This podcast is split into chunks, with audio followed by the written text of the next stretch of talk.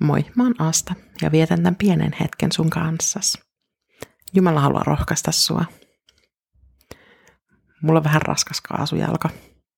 Mä tiedostin sen jälleen kerran, kun talvinopeusrajoitukset astu voimaan moottoriteillä. Jännästi se sadan kilometrin tuntinopeus tuntui jotenkin tosi hiljaiselta vauhdilta, vaikka oikeasti sekin on aika kova vauhti. Muhun on tainnut iskeä vauhtisokeus. Miten monella muulla elämänalalla se on iskenyt? Ainakin kalenteria selaillessa iskee pieni kauhu siitä, mitä kaikkea siellä on, mennyttä ja tulevaa.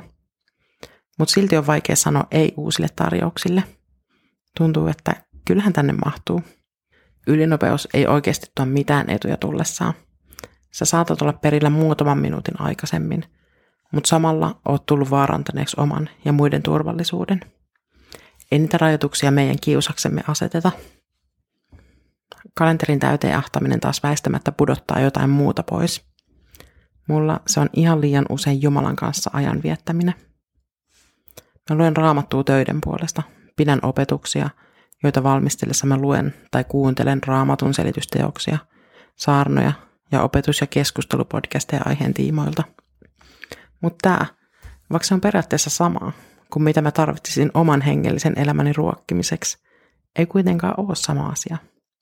Sillä on ero, kuuntelenko mä opetusta sillä korvalla, että mietin, mitä mä voin tästä toisille opettaa, kuin jos mä kuuntelen sitä miettien, mitä tämä puhuu mulle henkilökohtaisesti. Vähän sama kuin jos sä tapaat sun ystävän, joka on myös sun työkaveri. Jos te tapaatte aina vaan työpaikalla ja kohdatessa keskustelette vaan työasioista. Alkaako ystävyys kuihtua? Voi olla, että tuutte loistavasti toimeen ja teidän työkaveruus voi olla saumatonta, mutta henkilökohtaisuus näivettyy. Jeesuskin haluaa kohdata sut ystävänä, perheenjäsenenä, ei vaan työkaverina. Ensimmäinen Mooseksen kirja, luku 33 ja 14. Jatka matkaa minun edelläni, Herrani, niin minä tulen hiljalleen perässäsi karjalle ja lapsille sopivaa vauhtia, kunnes saavun luoksesi seiriin.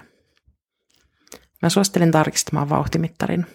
Onko sun vauhti oikeassa suhteessa sun elämäntilanteeseen?